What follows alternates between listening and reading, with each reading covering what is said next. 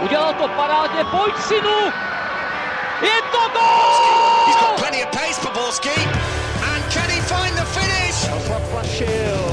Ale Benevenero, neuvěřitelná záležitost! Teď to chtělo přijedat Karlovi do běhu. Teď to chtělo o chviličku dřív. Heinz.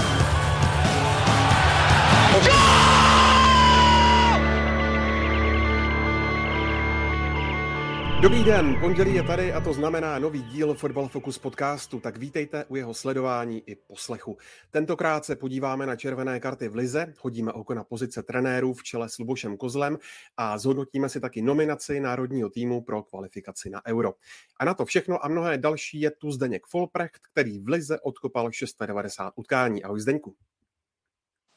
Zdravím, ahoj. Škoda, že to není 100. To dorovnáš. No nevím, ale já mám jako lížu stovku ze spoda i v české lize, i v kyperské lize, si myslím.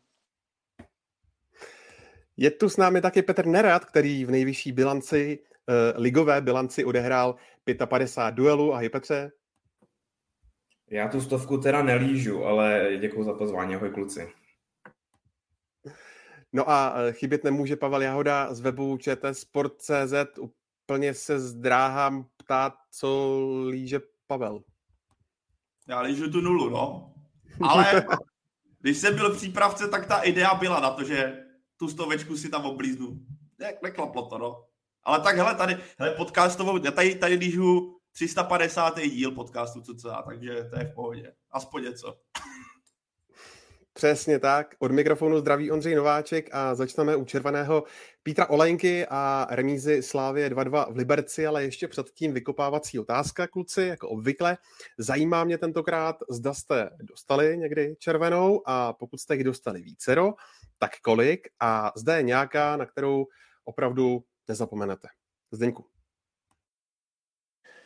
Tak já jsem dostal dvě červené karty, myslel jsem si, že třeba nikdy červenou kartu nedostanu, ale dvě jsem dostal a s chodou okolností, když je tady jako Petr, tak jsem dostal jednu na Bohemce, kdy jsme tam hráli se Zlínem a dala mi paní, tyjo, teď nevím, eh, paní rozhočí, taková ta blondětá Adámková, nebo, nebo jo, Adámková si myslím.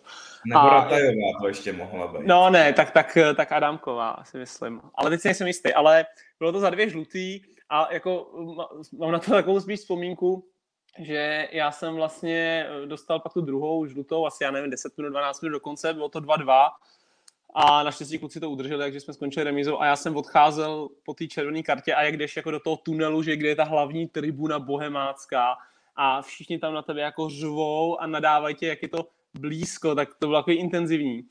A byl tam byl tam jeden můj známý, eh, Petr Horče bude znát, teďka mi vypadlo křesní jméno, jak on mi doplní, jak má vlastně Buldoka a Václavku, hospody. Pavel. Pavel, tak. A byl tam, byl, byl tam Pavel, který se jako známe od že má tady ty, tady ty hospody a vím, že jsem jako zvednul oči na tu tribunu, na tu hlavní a viděl jsem tam ty nenávistný bohemácký fanoušky, jak se jako vysmívají a najednou jsem mezi nimi viděl toho Pavla, jak, jak řve jako přijď zase ke mně na pivo a, a, a vím, že jako jsem sice byl hrozně naštvaný, ale uvnitř mi trošku jako cukali koutky, no. A druhou jsem, druhou jsem pak dostal, dostal v Itálii taky za dvě žlutý.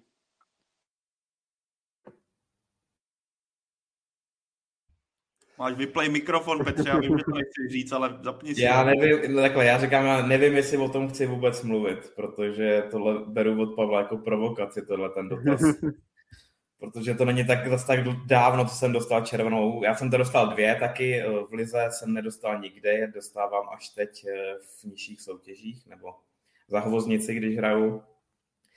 A uh, ta červená karta se stala bohužel poslední podzemní kolo, kde jsme hráli na Spartaku Příbram proti Dokonce tam hrál ještě Míra Slepička a nejsem na to vůbec hrdý, ale eh, řekl jsem sudímu odplic, co si, z jeho, co si o jeho výkonu myslím po neodpískaném faulu na svoji osobu. A bohužel, eh, bohužel v tu chvíli tam byl předseda středočeského kraje fotbalového a eh, pan sudí, pan sudí asi neměl úplně slitování a rovnou mě vysypal. Musím říct, že oprávněně, protože jsem ho nazval všemožnými hanlivými výrazy, nejenom jeho, ale jeho asistenta a vlastně asi i většinu lidí na tribuně. Takže si odpitkávám teď pětizápasový trest, uh, takže nemůžu klukům pomoct. A druhou žlutou jsem dostal s okolností taky ve voznici, to tam zrovna byl Pavel, se podívat i. A to byla za dvě žlutý, kdy, kdy v poslední minutě uh, mi podjeli nohy, opravdu mi podjeli nohy, uh, že jsem uklous a podkopnul jsem hráče. A rozhodčí se mnou taky neměl slitování. Zcela oprávně, jelikož jsem ho předtím na, nazval taky pár hanlivými výrazy, takže jsem takový menší psychopat na tom hřišti, když to úplně nevypadá. Ale, ale vypadá. Vypadá, tak děkuju. A, ale věřím, že v budoucnu, v budoucnu se to zlepší. A slíbil jsem už klukům ve hvoznici, že už se to nestane. Tak doufám, že se to nikdy nestane. Petře, ty bys mohl být velký kamarád Martina Fila, co se týče klidu na hřišti. Hele, já budu krátký, protože kluci mají mnohem zábavnější příhody než já, zejména Červená Petra, Petrova na pět zápasů, naprosto perfektní. No, ale ten Petr úplně nezvládá ten anger management.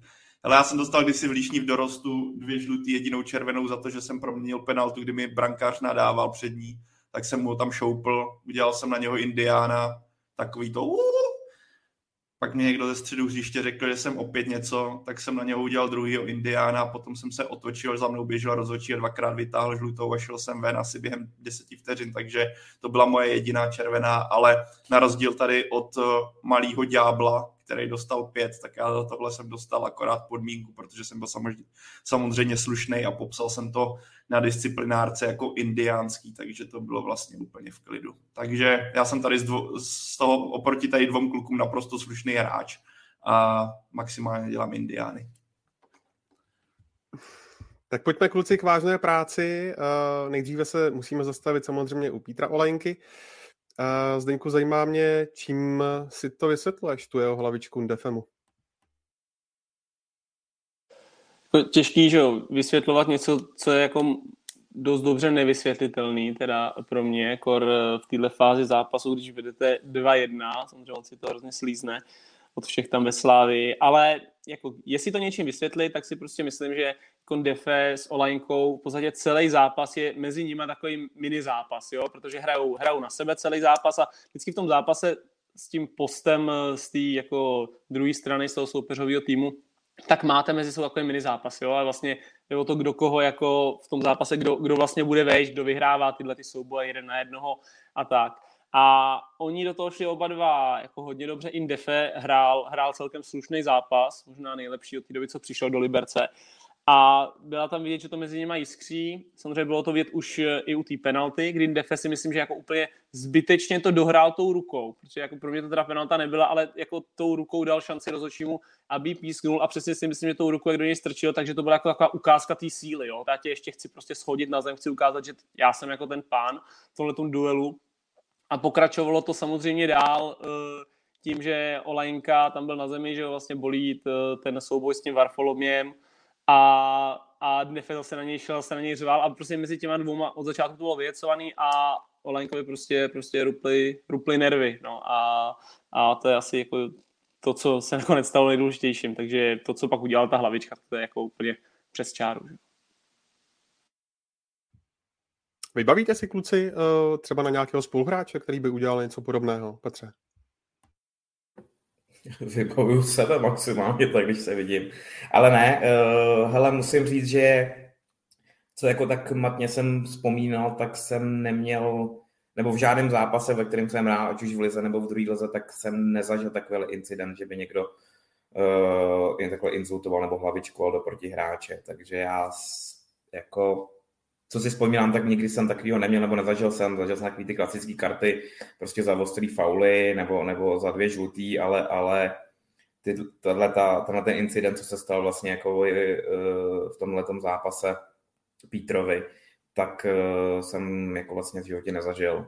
Ale je to, ono, jak je ten člověk v emocích a prostě tak vypne hlavu, že jo, a nepřemýšlí úplně, co dělá, Jo, ono teď samozřejmě zpětně si každý říká, že je blázen a že prostě to dělat neměl, ale, ale on v tom okamžiku, když jste v té situaci, jo, prostě plný emocí, uh, prostě, chcete, chcete ten zápas vyhrát, tak občas uděláte nějakou kravinu a já si myslím, že on si to hned v tu chvíli, kdy, kdy tu hlavičku dal, tak uvědomil, že to prostě bylo celý špatně, ale člověk už to nevrátí, že jo. Ale, ale jako, abych, já osobně jsem nic takového nezažil.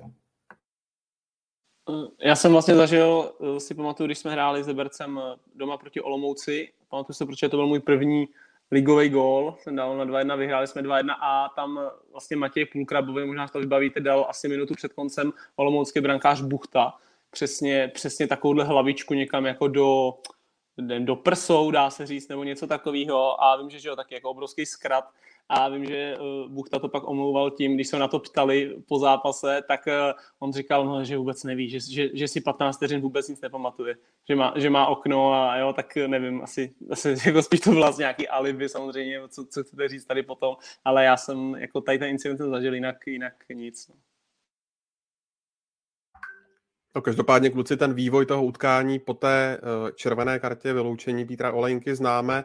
Liberec to dotáhl uh, alespoň k bodu tedy, tak uh, Pavle, byl ten, ten Olejnkův zkrat opravdu tím klíčem toho bodu? Já bych řekl jeden z klíčů, tím, že ti odpadne v takhle důležité fázi zápasu jeden hráč, tak je to na tom place znát, ale zase říct Pítr Olajnka rovná se prohra v tomhle případě by bylo hodně zkratkovitý, protože mm, Slávě si za, to v tom finále mohla sama, jak přistoupila k tomu bránění, jaký prostor dala uh, Liberci a jakou možnost dala Liberci k tomu, aby vyrovnal. Takže uh, určitě věřím, nebo myslím si, že v kabině na Pítra Olajnku spoluhráči rozhodně nebyli přívětivý a věřím, že mu někdo něco řekl, ale dát rovnou uh, hnedka jako mu říct, říct, že za všechno může Pítr Olajnka, to by bylo špatně a bylo by to i špatně do nějakých jako dalších utkání, protože Slávě se musí sama nad sebou zamyslet, protože když se podíváš na ten vývoj jara, tak to není ojedinělej incident ve smyslu, nemyslím červenou kartu, ale co se týče schopnosti bránit, a nechat v rozhodujících chvílích, ať už na začátku nebo na konci protihráče dostat se do nějaké dobré příležitosti. Tohle se opakuje a není to o Pítrovi Olajinkovi, ale je to o celkovém přístupu sešívaných.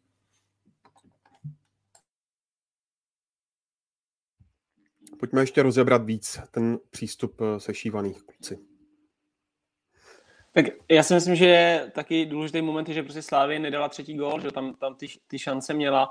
Měl, byl to právě Olajnka, který potom, co on za Fejris, že jo, tam dal ty housle krásný u té pravé liny a dával mu to pod sebe, tak Olenka měl 100% šanci a pak znova za Fejris, když eh, Fan Birenovi, že jo, kde, kde on to tou šajtlí dával někam na hlavu Flíchna, ten to dobře chytil, takže myslím, kdyby padl jeden z těchto gólů, tak Slávě jde do 3-1 a jako myslím si, že se to ani nestane, protože už ten Olenka taky nebude tolik v tom nervu, protože to bude 3-1, jo, a možná ten defes taky na něj tu chvíli tam nepůjde řvát. Takže si myslím, že samozřejmě byl problém to, že jako Slávě, že ten Olejnka dostal tu červenou, ale myslím si, že jako ještě větší problém, když se kouknu na ten výsledek, že byla remíza, tak je prostě to, že Slávě jako ten zápas neukončila tím, že dala třetí gol.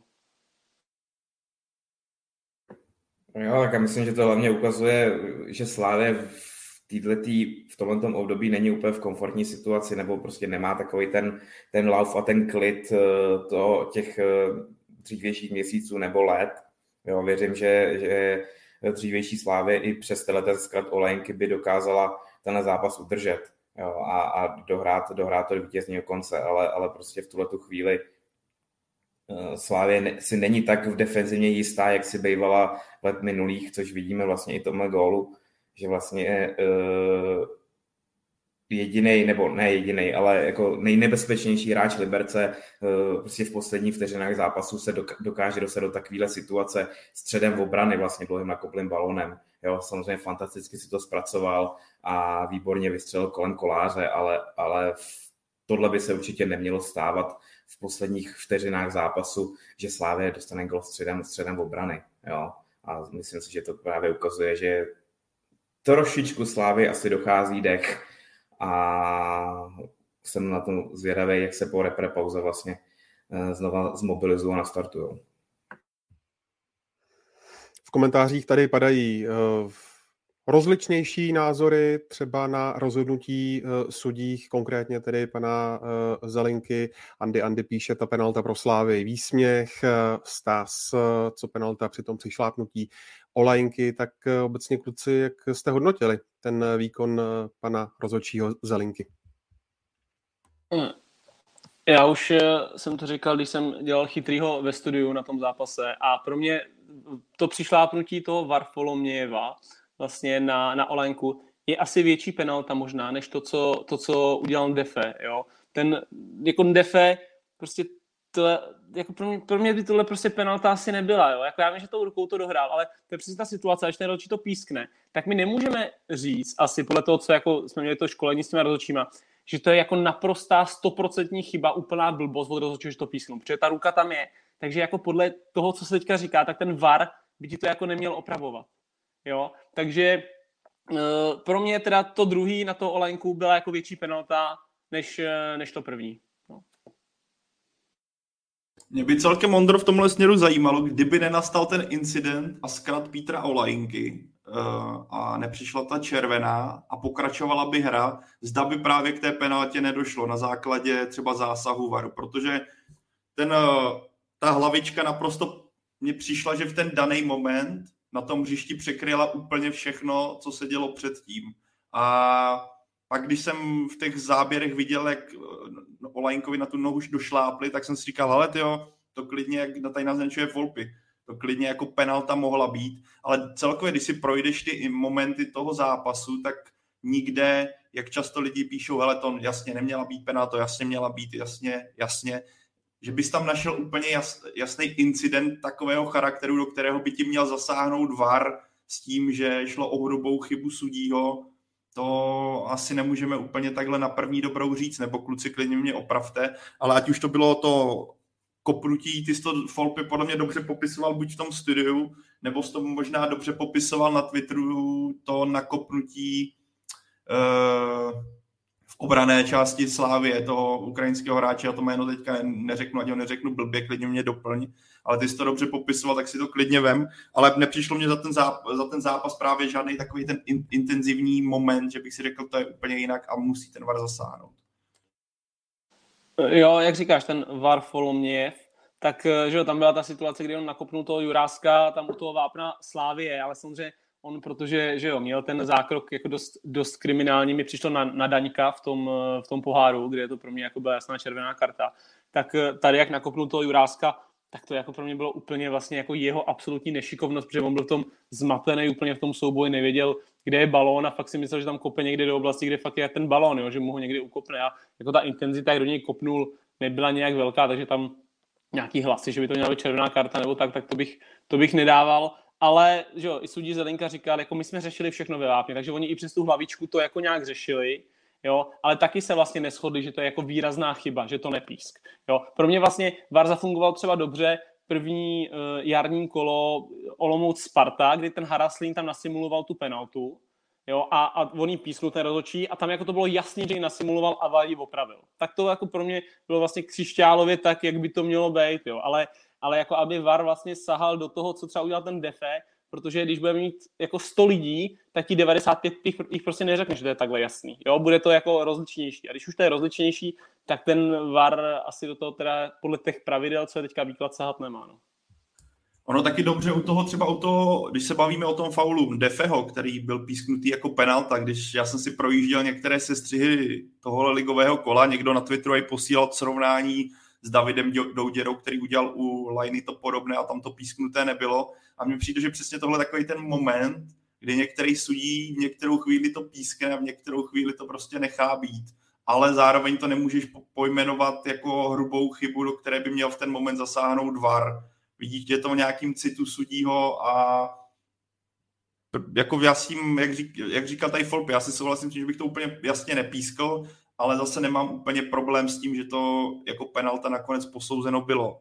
Víc možná dobře tady někdo popsal v, v komentářích ohledně toho neuznaného gólu, kdy ale zase nebyl žádný prokazatelný záběr, že ten míč byl uh, ve hřišti, to by musela ta kamera být skutečně s tou lineou tudíž prostě to rozhodnutí sudího, omezního sudího, nešlo změnit, protože ta kamera tam není a já jako nedokážu říct, jak tady někdo píše eh, celou dobu byl, nebo já to jako nedokážu to říct podle toho záběru, který se objevil v televizi. A jestli si to někdo troufne, OK, ale nevím. Já, ať, ať jako teďka furt tam, ale já jsem toho zápasu jako takový ještě jako plnej, že jo, protože jsem ho jako, jako prožil i, i, v tom studiu a tak. Tak vlastně tady to, to třeba nechápu. Proč ten jako rozočí to zvedá ten praporek. Ty řekneš, že nemáme jako jasný záběr, že ten balon jako byl ve hřišti, ale my přece nemáme, jako podle toho mě nepřijde absolutně jasný, že ten balon je venku. A jestli to jako není jasný, že je venku, tak bych řekl, jako co se do toho ten rozočí jako cpe, jo, jako pro mě zbytečně, navíc Šivčík v tu chvíli, kdy centroval, tak je asi metr a půl od liney a ten balon, jako to je hrozně těžký, aby jako vyrotoval celým objemem ještě k tomu ven a skončil ještě metr ve hřišti, jo, tam na, na hlavě někomu na zadní tyči. A nám třeba někdo i na Twitteru nám jako spílal, že, že jsme třeba tady tu situaci neměli v elektronické tušce. Jo, a tam jako to je zase zajímavé, protože já jsem tam akorát šel za tím klukem, co dělá tu tušku a chtěl jsem, ať tam tady to udělá, chtěl jsem tam právě porovnat, aby tam dal šipku, kolik byl ševčík od a tak. A když vlastně jsme se tam o tom bavili, tak akorát padnul gól Jo, a vlastně byla penalta, padnul gol, takže najednou se to jako zakecalo a pak už jsme vlastně na to neměli čas, protože se rozebíral gol, ta penalta a tak. Ale jako to si myslím, že to, jak ten rozhodčí pomezní tohle prostě mává, tak to je jako strašně složitý, aby on to viděl. A jestli si jako on není stoprocentně jistý, že to bylo venku, tak bych to prostě nemával. No, tak já myslím, že nej, jako nejzásadnější věc v tomhle tom je, že prostě ten rozhodčí špatně stál. Já si myslím, že on blbě stál, nebo co jsem viděl z těch záběrů že prostě nebyl na úrovni těch bránících hráčů nebo prostě na úrovni toho, aby on to mohl posoudit. On to posuzoval prostě jakoby zevnitř hřiště, jo, dobře, tak ten uh, Petr Ševčík jako zatočil ten balon, ale prostě jako myslím si, že tak jako odhad, že to mohlo jít za, jo, ale tak jako do hlavy mu nevidíme, že jo, to si myslím, že je zásadní. Problém této situace je, že blbě stál a vzal to na sebe, no tak jako je, tohle je zjevná chyba, no, zbytek, co se popisovali. Nesouhlasím s váma teda v té jedné věci, já si myslím, že ten, eh, já to taky neřeknu to jméno, že ten ukrajinský hráč měl být vyloučený, protože on je jako zodpovědný za nějaký svůj pohyb, i když víme, že, nebo vypadalo to, že ten balon uh, je tam, kde si on myslí, ale jako to je, je to nakopnutí mimo hru, mimo, hru mimo, mimo ten souboj, že jo, jakoby. A v tohle tu chvíli si myslím, že jako vylučovat měl, ale zase, jako jestli, jestli VAR v tomhle zápase za mě byl VAR velice dobře používaný. Jo? Nebo jako, že nebyl používaný, teda, že to prostě všechno nechal na, na Zelinkovi. Že všechny ty momenty, které vlastně byly, tak se dali písknout na jednu i na druhou stranu. A v tomhle tom si myslím, že, eh, že takhle by se mělo postupovat i v budoucnu. Jo? Ne, ne tak, jak v minulosti, jak se vyhledávaly fauly, karty vlastně za cokoliv eh, a penalty, že i, i přesto, že to byly kontroverzní rozhodnutí, já souhlasím s tím, že bych nepískal penaltu, která byla na olejnku od Ndefeho, jo, že těle těch sobů je tam hodně, i když samozřejmě byl to tvrdší zákrok, ale budíš, ale dokážu s tím žít. To stejný, to stejný vlastně se všema, se všema ostatníma posouzeníma, až na to Varfolomějeva. To si myslím, že se mohla dávat červená karta. Tady máme když tak jako výbornou lingvistickou pomůcku, jo, kluci. jo, tak, takže tak, ale uh, jako velký pochybení beru ten neuznaný gól, ale samozřejmě nemáme žádný záběr, který by rozklíčoval, že to prostě to chyba byla, což prostě na, na hřišti se s tím nic dělat ne, nedalo. Pomezní to vzal na sebe a udělal z toho, co udělal, i když prostě zásadní problém vidím v tom, že špatně stál a od toho se to všechno odvíjelo. Já teda možná to, ať se tady na to nezasekneme, tak uh, jenom k tomu Varfolomějovovi, tak uh, to byla sranda, já jsem vlastně minulý týden uh, komentoval Boleslav Liberec a on normálně ne- nehrává, že jo, a tam nastoupil už ve, ve 35. minutě asi a v první půli se dotknul asi třikrát míče a jak jsem tam viděl, tak jsem, tak jsem ho radši nemenoval. Jo. Fakt jsem třikrát řekl jako ukrajinský hráč a záložník Slovanu Liberec a tak. A, a, a po poločas jsem si ho pak asi pětkrát zkusil jako říct to příjmení a v druhé půli už, už teda hrál, hrál i u mě. Jo, takže pak jsem ho už jmenoval. A to je jenom jako na okraj, a jak říká, jak říká Nery, myslím si, jaký var, že jako byl celkem dobře používaný, protože to je vlastně v obě ty penalty na Olajinku, i ta, co jako byla písnutá, i ta druhá, co nebyla, tak si myslím, že kdyby se rozhodčí rozhodl naopak, než se rozhodl, tak by do toho VAR taky nesahal. Jo? Kdyby, kdyby vlastně na Olajnku ten souboj s Defem, kdyby to rozhodčí nepísknul, tak VAR mu neřekne, běž se kouknout, tohle je jasná penalta. A to samý, kdyby to písknul, jo, Varfolomějeva na Olajinku, tak mu zase VAR neřekne, ale tohle faul není. Takže vlastně to je taková ta, jako bylo to tak to mezi, kde vlastně bys to mělo nechat tom rozhodčím a nechalo. No, k Olenkovi eh, mě ještě zajímá, protože disciplinárka to řešit určitě bude a ten trest vynese, tak eh, jaký myslíte, že bude a hm, hlavně jak eh, citelná ztráta pro Slávy to bude, protože někdy druhý, druhý týden v Dubnu jí čeká, jí čeká derby, předtím ještě semifinále poháru, má tam toho dost. Hele, já osobně, kdybych si měl typnout, tak očekávám pro Petra Olajinku stejný trest, co dostal Lukáš Čemelík z Českých Budějovic, který taky dal facku v utkání proti Sigmě a byly z toho tři zápasy, protože myslím, že i v nějaké historii minulé najdeme podobné incidenty, které byly oceněny podobným stylem. Vzpomeňme na souboj Božka dočkala s Radimem Brightem. Tehdy Bořek dočkal, dostal červenou za nějaký incident u Lajny. Já myslím, že to úplně nebylo stoprocentně zachyceno na kamerách, ale tehdy Bořek dočkal taky od disciplinárky za oplácení, dostal tři utkání a když vezmeme v potaz to, že Petr Olajinka do posud za Slávy nedostal jedinou červenou kartu, není to žádný problémový hráč, nemá tam nějak, eh, nějakou historicky další incidenty, které by mu přitěžovaly, naopak to je spíš opačném slova smyslu, že právě tím, že ten rejstřík nemá žádný, mu to pomůže, tak osobně si myslím, že i možná s takovým tím lehkým přihlédnutím na to, že bude derby, ten čtvrtý zápas, tak z toho budou nakonec tři utkání, kdybych si měl typnout teď. A jenom... Myslíš, že, myslíš Pavle, že disciplinárka bude přihlížet k tomu, že je derby? Hele, úplně tak věřím, že může být třeba nějaký lobby, a, ale jako úplně základně věřím to, co jsem ti řekl, jsou tady nějaký, že tady nějaký precedens, ať už z minulosti, nebo i z toho minulého týdne a na základě toho si myslím, že to bude takhle, že to budou ty tři utkání.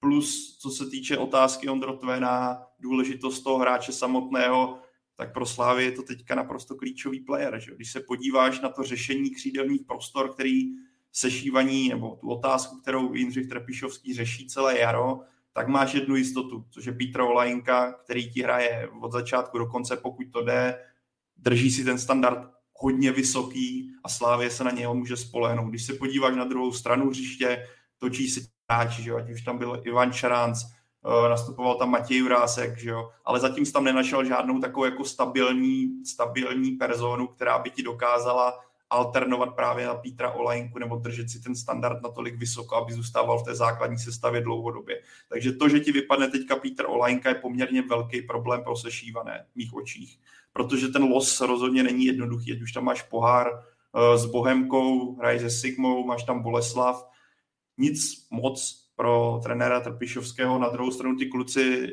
kteří jsou na lavičce a Slávě má z čeho brát, mají možnost ukázat se, že do toho základu mají, nebo mají na to, aby byli v základní sestavě. Ale rozhodně jako je to výrazná ztráta a komplikace pro sešívané v tom boji, kdy Pražané jako na, zejména na těch venkovních hřištích hodně kulhají.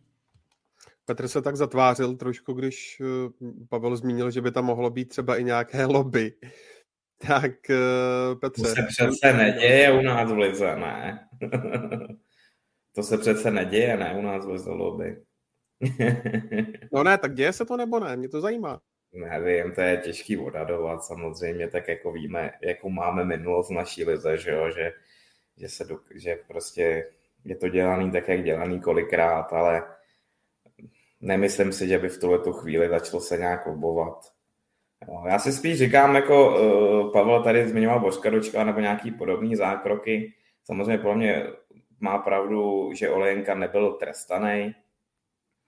Zároveň, zároveň tohle je takový jako, tohle ta hlavička mi přijde taková jako horší věc v úvozovkách, nevím, jak jsou přesně ty řády, než co třeba udělal ten čmelík, jo.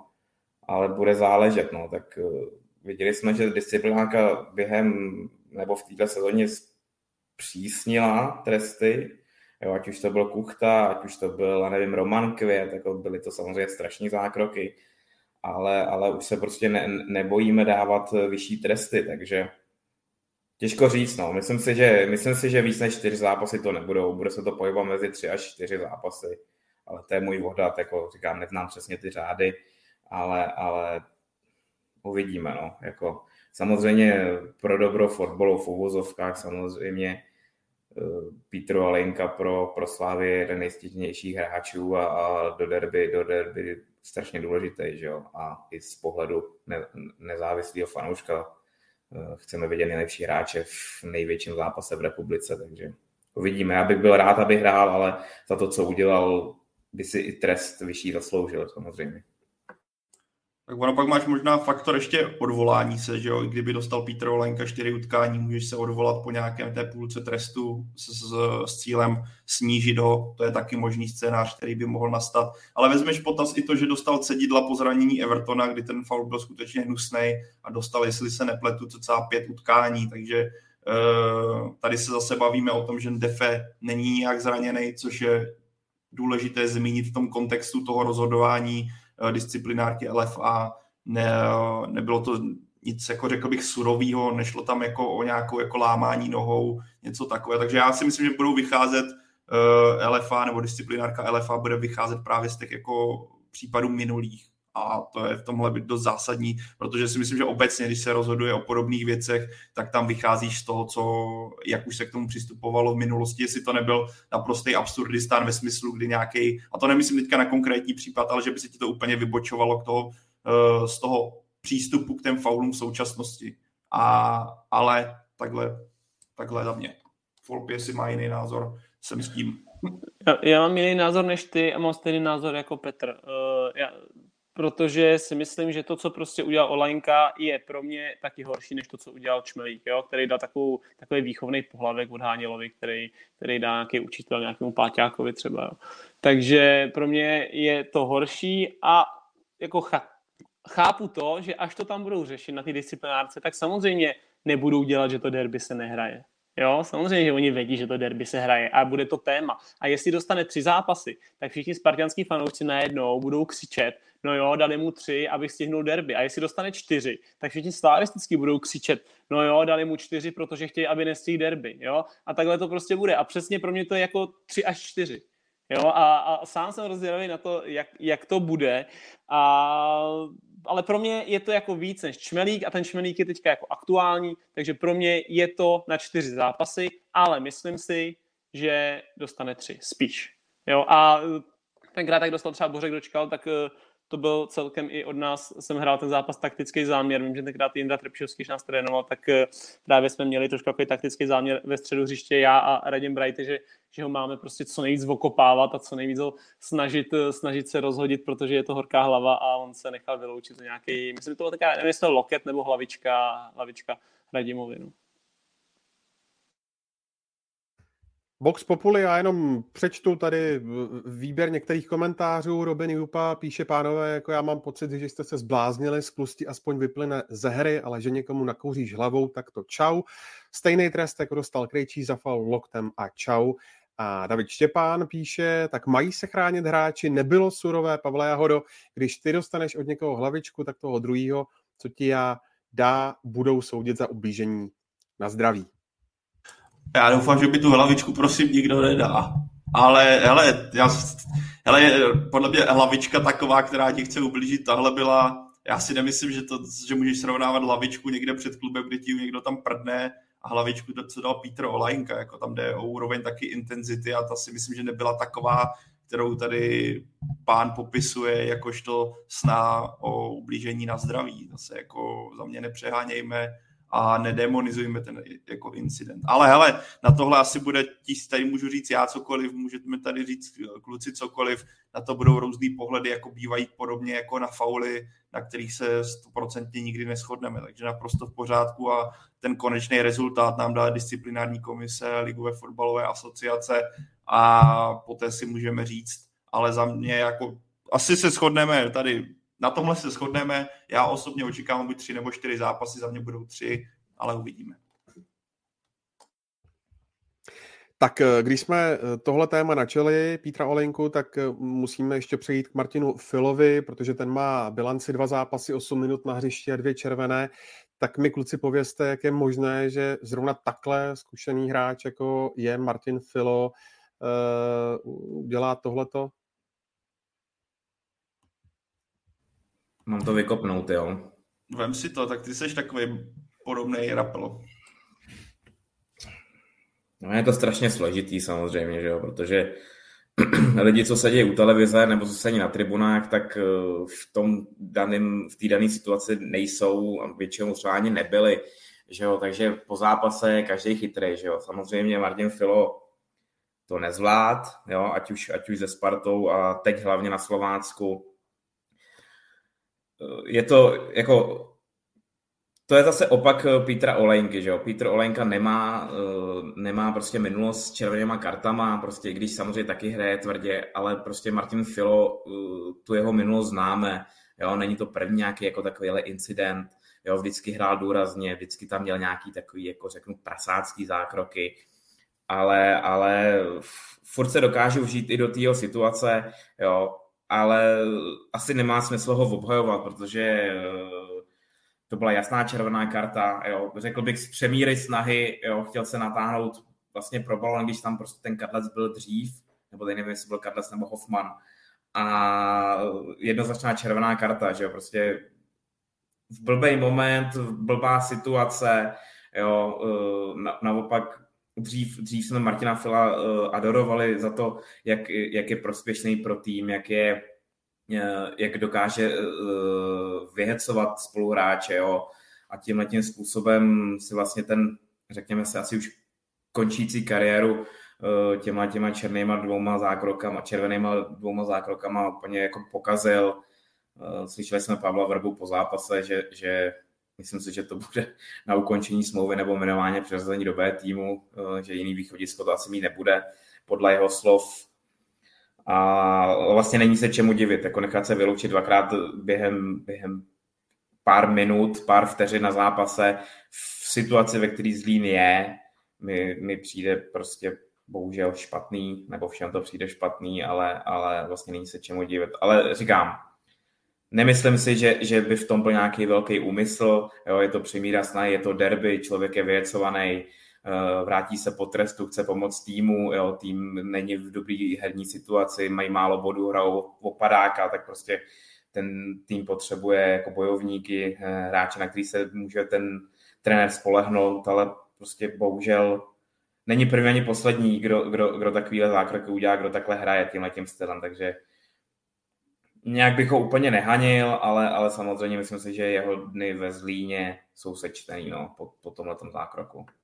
Ale já bych ho Petře možná i hanil, protože u Martina Fila, ty jsi to sám řekl, to není poprvé a to je, to je hráč, který má 37 let a čekal bych, že v jeho věku už budeš mít trošku záklopku, ale naopak vidíme, že on tu záklopku nemá. Ať už to byla minulost, tak je to současnost a Jo, jsou chvíle, kdy prostě se snažíš, jsi přemotivovaný, máš nějaký mentální nastavení, ale ve čtvrtý minutě jít do takovýchhle souboje v téhle době, kdy víš, jak se ty fauly posuzují daleko přísněji, než tomu bylo 5-10 let dřív, Uh, tak mi přijde naprosto absurdní od takhle zkušeného kluka. Ale jenom to vypovídá o tom, jak uh, Martin Filo hraje dlouhodobě a jak je nastavený. A když jsem viděl, jak jsi to nastínil, když jsem viděl slova Pavla Vrby, tak myslím, že Martin Filo nejenže skončil ve Zlíně, ale moc si nedokážu představit, že v současné době by po něm i s jeho výplatou, která nebude rozhonění, která nízká, takže by po něm v Lize mohl někdo v brzké době sáhnout. Jo, tak eh, všechno bylo řečené, samozřejmě eh, hrozná blbost, že jo, od něj, i, i ta vlastně červená karta ze Spartou, jo, kdy, kdy on tam nastoupil a, a, a ty dostal první žlutou, pro mě jako jasnou žlutou a hned po té žlutý on tam ještě 20 vteřin nadává tomu rozočímu, jak blázen. Jo, a to, to, bylo skoro na to, abych nedostal druhou žlutou jako za ty nadávky. Jo. A samozřejmě, když pak udělal další zákrok, který mohl být žlutý, no tak ten rozočí, jako protože jsi mi teďka před třema minutama tady nadával prostě, no tak jasně, že ti dám, že jo, nebudu, nebudu jako na tebe hodnej. Jo, a teďka tady ta červená, no, jako úplná blbost, ale to je vlastně, ta, ta červená je jako, nebo vznikla ze stejné situace, jako třeba dostal uh, Kučera z Hradce, jako ze Spartou. A většinou to z jako frustrace, že vlastně oba dva měli balón, jak Kučera, tak Filo měli balon a dali si jako špatný dotek a ten balon jako ty ztratíš, jo? takže je to, je to jako tvoje chyba a možná se ještě o to víc ho snažíš vybojovat, než kdyby to byl prostě normální postupný útok Slovácka a Martin Filovi vlastně normálně takhle bránili. Jo? Ale když ty máš balón, jako ho ztratíš svojí nějakou nešikovností, tak jako o to víc se snažíš ho vybojovat a o to víc možná v tu chvíli jako přestaneš racionálně přemýšlet a přestaneš vlastně říkat, co, co se ti zdá nebezpečné a nezdá nebezpečný, a jinak červená byla jasná a souhlasím s klukama, že Martin Filo jako skončil no, ve Zlíně. Jak Volpis teďka popsal ty dva incidenty, tak se ještě vzpomenu na přesně podobný, a to byl Erik Prekop, tehdy Bohemian Sparta Praha teďka na jaře, kdy sudí tehdy ale dali žlutou kartu a on myslím sám potom pro deník sport, jestli se nepletu, to komentoval tak, že eh, s odstupem času by si sám dal červenou kartu, protože mu to přišlo jasně na vyloučení. A to, jako je to třeba na práci s hráči a samotné zamyšlení pro hráče, ač uh, v těch utkáních prožíváš nějaké emoce, jak tady bylo nasníněno. Jsou chvíle, kdy prostě racionálně ti to nenapadne, tak hráči by sami na sobě, jak, posun, jak se třeba posunuli brankáři v chytání penalt v tom, že musíš mít nohu na čáře. Petr Čech svého času říkal, že to není možné, že budou brankáři narážet do tyčí. Vidíme, že se to nestalo a golmani to zvládají víceméně bez problémů.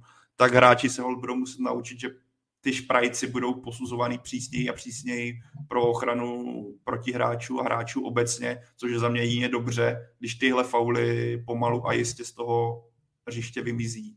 Protože vidíš, že většina nich, tady takhle emočních šprajců, kdy se snaží získat ten míč rychle zpět, tak často končí tyho kolíkama, jak Folpy pěkně popisoval v tom studiu, kolíkama na holeň a i když on popisoval jiný moment, ale tam to krásně ukazoval, ale, ale většinou to končí právě škaredým, škaredým střetem, když dobře, tak přes balón, když už, tak jak Martin Filo ho trefí přímo na holeň, což, jako, což může skončit zraněním klidně na půl roku na rok. Jo.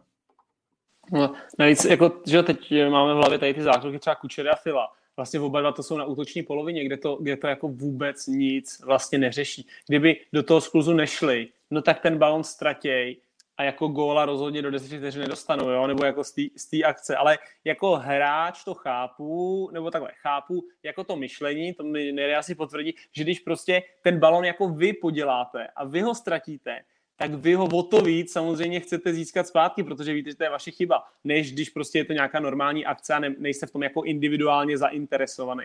Jo, takže jako si myslím, že to je tohleto nastavení, že když ho vy ho ztratíte, o to víc ho chcete získat zpátky a přestanete úplně jako uvažovat tak, jak byste měli vlastně, že, že tak nevadí, tak jsem ho ztratil, ale tady to není nebezpečné.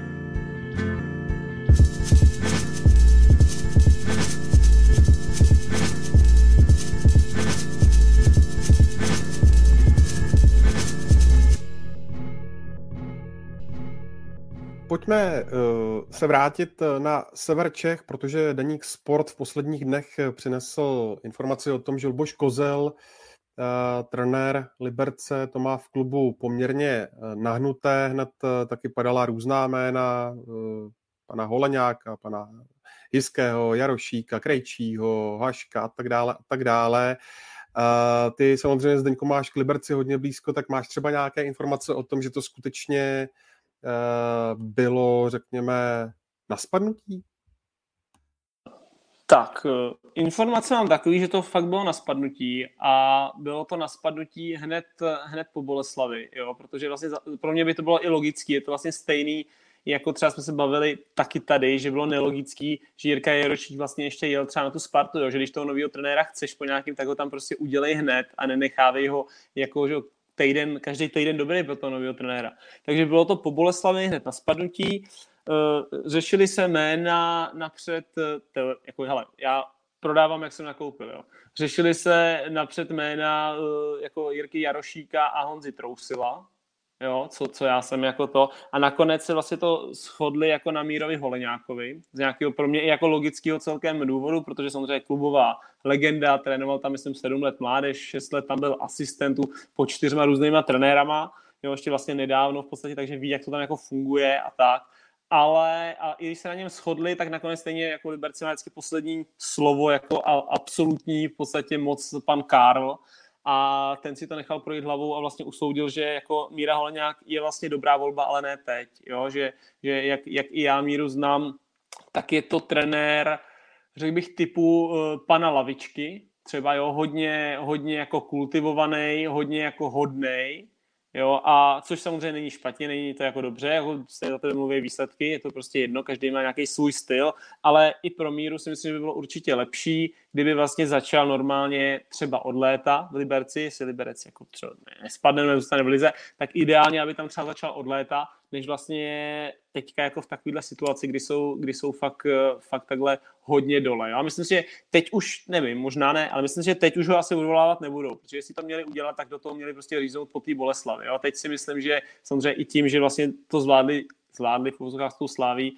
tak teď do toho řezat asi, asi už to prostě nechají být, ale dokážu si představit, že ať už sezóna možná dopadne jakkoliv, když se teďka jako jim extrémně nezačne dařit v té poslední části, takže stejně ta změna trenéra prostě na konci, na konci sezóny bude. No.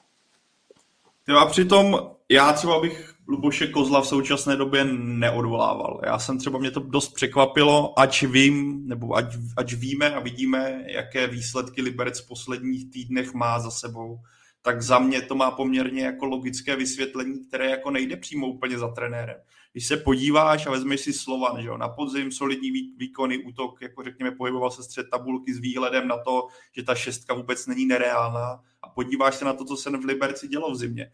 Odejde ti Mick van Buren, hráč, který ti tam nastřílí polovinu branek, který tvůj tým dá, navíc typ útočníka, který přesně sedí do toho stylu Luboše Kozla, který navíc Mick van Buren, kterému to skvěle sedělo. Odejde ti základní stavební kámen, defenzivy, což byl, že jo, eh, Maxim Talověrov, zmizí ti z, z týmu a najednou jsi o dva důležité hráče míň. Ale podívejme se na vstup do jara, že jo. Výhra, remíza, ale pak přichází zápas, tyjo, myslím, že ze Sigmou Olomouc, ti vypadne eh, kdy ti poprvé vypadne Teo Gebreselassie, který navíc potom si zlomí tu nohu, takže se ti další klíčová postava, důležitý player out, zraní se ti Mikula, zraní se ti Fukala, v tom utkání nehrál, když přišlo první dva gól, nebo první utkání jara, kdy eh, Slovan dostal dva góly, od té doby to takhle pokračuje, tak ti, se ti naprosto rozpadla celá defenziva, protože vypadl Fukala, Gebre a od té doby ta obrana se zpátky nedalo do té formace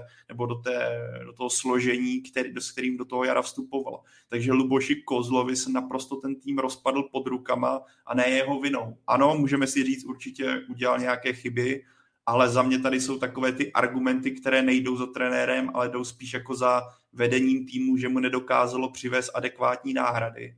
Jo, přišel o, o Latunji, ke kterému se dostaneme, ale ten kluk, že jo, přišel z Kypru, Folpy ho zná, ale jako nemůžeš čekat od kluka, který hrává na Kypru, najednou, že dorazí na, do Liberce, kde je zima jako prase, trénuje se na umělce, že ti okamžitě tam zalítne a bude ti sázet gól jako Mick van Buren. Nějakou dobu to hold bude trvat té obraně najednou máš díry, lepíš to defem na stoperovi, lepíš to dalšími tahy a najednou se svezeš prostě na nějaké blbé sérii, na tom sebevědomí to je. Pro mě pro Liberec extrémně důležité, že přichází reprezentační pauza, ale za mě, když to vezmu jako komplexně, tak odvolávat Luboše Kozla v téhle chvíli, ač ty výsledky nejsou dobré a Liberec teda teďka plácá, tak by nebyl dobrý krok, protože si nemyslím, že tohle je otázka trenéra primárně. Plus i ten utkání proti Slávy v mých očích naznačil, že ten kabina a že ten tým rozhodně není v takovém stavu, že by nestáli za trenérem. Naopak mi přišlo, že ta odezva v rámci té krize byla taková, že ukázali, že za trenérem stojí. Takhle to na mě působilo, nebo takhle jsem to cítil já od televize. Jo. A ptal, snažil jsem se i zjišťovat, jestli nejsou nějaký potíže v kabině a nic takového se ke mně nedoneslo. Nevím, jestli třeba Unit Folpy tohle, nějaký takovýhle info. Ale za mě je teďka by Slovan udělal daleko lépe, kdyby za, za trenéra se postavil a podržel ho.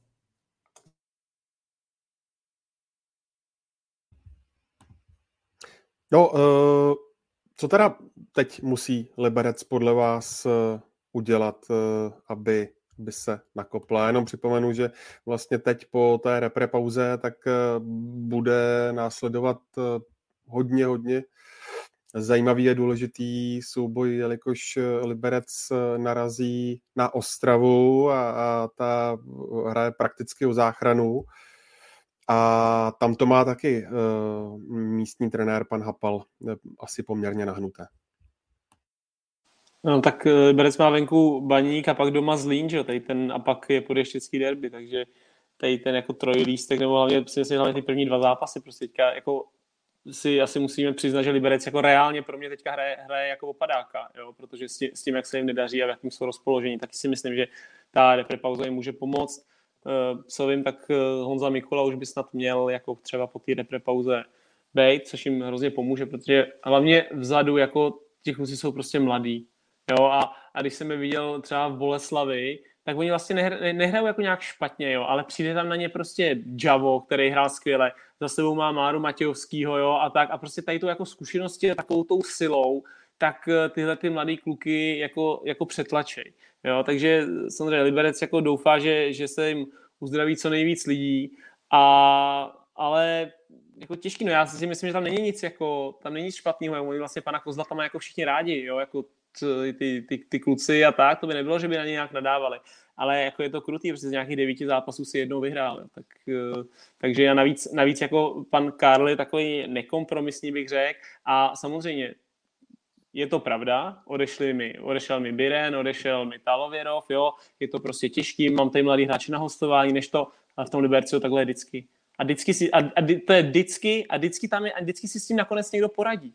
Jo, takže, takže prostě jako stěžovat si na to, že to takhle je, řekne, no já koukej, ale tam, tam jako Trpišákovi se dělo to samý, jo, a potom Hovtychovi se dělo to samý a udělal Evropu, jo, jako na, nakonec si stejně třeba vyhodil Hovtycha, ale prostě jako stěžovat si na to, že to tam takhle je, tak je asi jako lichý, protože prostě v Liberci to takhle je, takhle to tam asi bude vždycky, dokud tam bude pan Karl, je to nějaká jeho filozofie, jo, takže bych jako úplně nehledal to vinu v tom, když ta vina tam je, ale prostě musíš najít trenéra, který, který si s tím poradí a musí s tím počítat, že to takhle bude. Jako já si pořád dokážu představit, jak tady Folpy teďka naznačil, že pokud se uzdraví Mikula a vrátil bych se, já nevím, co je přesně s Fukalou, ale pokud by se dokázal během reprezentační pauzy dostat dohromady, víš co, Prepsel se teďka, teďka nemohl hrát kvůli dohodě o hostování, ale pokud by se skutečně Mikula vrátil, tak já si pořád myslím, že ten tým má na to, aby šel ne dolů ještě víc, ale baní, který se topí teďka extrémně a tomu se asi ještě dostaneme tady krátce, ale uh, já pořád v tom kádru Liberce vidím poměrně sílu, ať už to je střed kde je Červ, kde je Dumbia, kde, kde je Valenta, který teďka taky nemohl hrát, můžeme se bavit o tom, eh, o těch křídelních pozicích, kde jako je spoustu mládí, do, teďka jak bylo dobře Folpem zmíněno, ale já si pořád myslím, že Liberec, pokud se ta defenzíva dá trochu dohromady, víme, že Teode Gebreselassie už se nevrátí, ale kdyby ten Micha, uh, Mikula se aspoň vrátil, tak to může jít nahoru. A Folpy mává rukou, takže třeba se ještě vrátí, ale... Ne, já, já musím, já jsem s Gebrem teďka mluvil před týdnem, jsme se potkali a tak jsem se na to ptal a on říkal, že to nevypadá tak hrozně, jak to vlastně na začátku bylo, že, že byla samozřejmě zlomená noha, všichni představili konec a on říká, že vlastně, že to je jako zlomený nějak dost dobře, jo, jako v jeho, v jeho prospěch dá se říct, jako samozřejmě štěstí v neštěstí. A že vlastně minulý týden mi říkal, že by to mohlo být nějakých třeba, třeba 9-10 týdnů, že by jako mohl to, takže jako je tam ještě šance, že by se, že by se jako letos, letos ještě podíval na hřiště.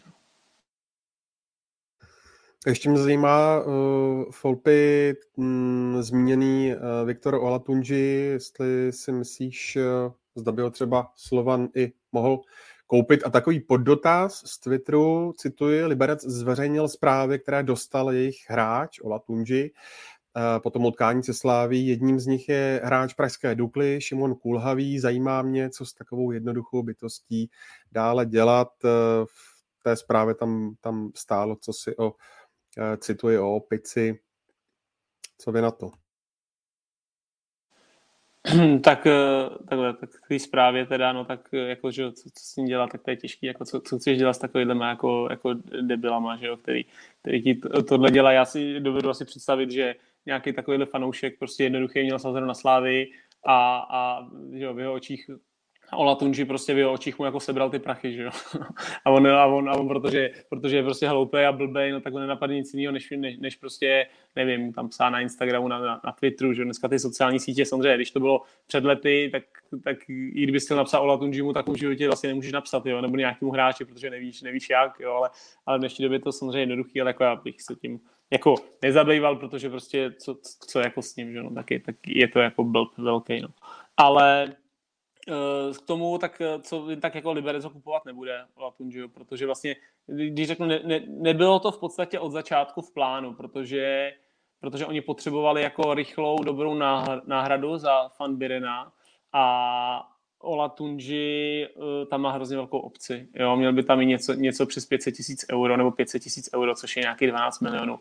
A to si myslím, že, že jako v životě pan Karel nedá a vlastně i, i za začátku to bylo takhle jako, mi to přiš, mně to přijde, že to bylo postavený takhle, že pojďme ho zkusit, protože on jako má obrovský potenciál. A kdyby se to náhodou povedlo a on nám tady za, já nevím, za 18 kol dal prostě 12 gólů, tak o tom pojďme uvažovat, protože ho třeba hned obratem jo, můžeme, můžeme za 12 milionů koupit a, a třeba si ho hned, hned v létě veme, veme Slávě za 20. Jo, řeknu, že tak možná to bylo jako myšlený, ale vlastně to byla spíš náhrada prostě za fan Birina, nemáme jako útočníka číslo jedna, takže ale jako kupovat se podle mě teda nebude, protože to je strašně velká částka na to, na to jak pan Karl samozřejmě zachází jako s financemi a na to, že Ola Tunji teda jako potenciál obrovský, ale, ale zatím, zatím jako moc zase tolik toho nepředved. A Ondro, jenom k těm zprávám, za mě to jedině dobře, že Liberec zveřejnil i to, od koho to šlo a ti lidi vidí, když je někdo buran, který se neumí chovat a který žije ještě v době, která je dávno za náma, tak ať lidi vidí, kdo to je. A jedině dobře, když takovýhle typ zpráv bude skutečně jako vidět a můžeme jako nechci neříct, aby byl lynch, ale snad si ti lidi aspoň nad sebou potom zamyslí a řeknou si, jo, byl jsem debil a dokáží si trošku změnit uvažování, že tohle jako nedává naprosto žádný smysl. Já, ještě tady k tomu, jako oni samozřejmě, jako já taky souhlasím s tím, ať to zveřejňujou, že jo, protože přesně všichni si jako na ně ukázat, že máme nějaký jméno, lidi nějaký ho znají z jeho okolí. Ale jako já si myslím, že když, když jsi debil, tak se zase celkem dost pravděpodobně bavíš s debilama. Jo, a, a když vlastně oni takhle zveřejnějí, tak je možný, že v té tvojí partě vlastně ještě jsi za hrdinu, jo, že jsi, že jsi jako slavný, jaký jsi bodec, jak, jak jsi mu to nandal, protože ti to hodnotí dalších deset debilů, kteří jsou tvoji kamarádi. Jo, takže, takže jenom taková poznámka. Mně spíš jde jenom o to, jako se nechci k tomu nějak vyjadřovat moc, ale jako co ty lidi k tomu vede, prostě i v tom největším, největším nasrání, největším hypeu, jako, že se vezme ten telefon, vyhledá si prostě jeho na tom Instagramu nebo kde, kde mu to psal a prostě furt ještě mezi tím, než to napíše, tak má nějakou prodlevu toho si to jako furt rozmyslet a, a stejně, stejně to pak udělá. Jako pro mě tohle je absolutně nepochopitelný, jo, ale, ale tak jako, že mezi, mezi náma daleko horší lidi ještě, no. Kluci, ještě krátce eh, k dalším dvěma trenérským eh, jménům. Eh, už jsem tu nakousl Pavla Hapala. Baník teď čeká, jak jsme říkali, Liberec, pak Slovácko, pak Plzeň. Existuje důvodná obava z toho, že z těch zápasů Ostrava moc bodů neudělá. Tak jak vidíte budoucnost Pavla Hapala, Petře? Nebo vy, vy, vy, vím o tom, že Baník uvažoval o odvolání Pavla Hapala už, už po minulém zápase. Nicméně, nicméně si myslím, že pokud to neudělali teď, když eh, je repre pauza, jako za mě, když chce člověk vyměňovat trenéry, tak by to měl udělat ve většině případech eh, v repre pauze, protože nový trenér bude mít nějakou teoretickou šanci ten tým poznat blíž, eh, vnuknout jim nějakou svoji herní tvář a takhle. Nicméně eh, jako práce Pavla Vrby v Baníku Ostrové je strašně složitá v jednom, z jednoho prostého důvodu. Za mě ten tým... Pavla Hapala. Pardon, Pavla Hapala. Za mě ten tým prostě nemá kvalitu a ono pak, když ten, ono pak se s tím hodně, horko těžko něco dělá. Jo, já si myslím, že Baník eh, prostě zvolil už, už v létě eh, špatnou přestupovou politiku, jo, pak na poslední chvíli honil, eh, honil Plavšiče s Kaduem, jo, který nějakou kvalitu má a, a řekněme si, že, že patří pořád k tomu lepšímu, co v Baníku v současné chvíli je, ale za mě, ten, za mě současný baník není tým ani do top 6 a myslím si, že tak prostě tam, kde jsou, vlastně odpovídá, odpovídá tomu, eh, na co ten tým v současné chvíli má. Eh, a vyhazov Pavla Hapala si myslím, že by zase úplně nic extrémně jako neměnil. Jasný, můžeme si namítat, že uh, přijde nový trenér s novým impulzem, jo, do toho týmu vnese nějaký jako svěží vítr, jo, ale myslím si, že problémy baníku jsou rok od roku pořád stejný a pokud se nezmění celá koncepce a vlastně jakoby nějakým způsobem uh, to vedení, tak uh, nepředpokládám, že v budoucnu baník by měl předvádět nějaký lepší výkony a hrát uh, to, co si tam vlastně všichni přejou, poháry. Takže vlastně co se týče Pavla Hapala, strašně složitá práce a, a, a pozice, jo, nečekají ho lehký zápasy, nicméně pokud baník ho neodvolá, nevím, během dneška, tak nepředpokládám, že by ho odvolal prostě v budoucích týdnech, jo, i když samozřejmě hrajou důležitý zápas s Libercem, ale přijde mi nesmysl vlastně držet trenéra 14 dní u, u týmu, a čekat na výsledek, který vlastně může být všelijaký, jo, když vyhraje, tak se budou plácat po zádech, jo, tak ho tady podržíme, prohrajou a okamžitě ho vylejou. Jako, za mě by dával daleko větší smysl, když už by se k tomu vedení odholalo, vyhodit Pavla Hopala teď a, mm, a, a přivíst uh, prostě trenéra, který bude mít, já nevím, 10-12 dní na to, na to uh, ten tým, ten tým nachystat na, na, na tyhle ty důležité zápasy, co je teď vlastně v současné chvíli budou čekat já třeba upřímně jsem z baníku dosti zklamaný, protože jsem očekal, že do té šestky proleze s tím kádrem, co má. Uh, tam jako asi je na místě říct, že baník jako dlouhodobě přešlapuje na místě ve smyslu nějaké dlouhodobé koncepce.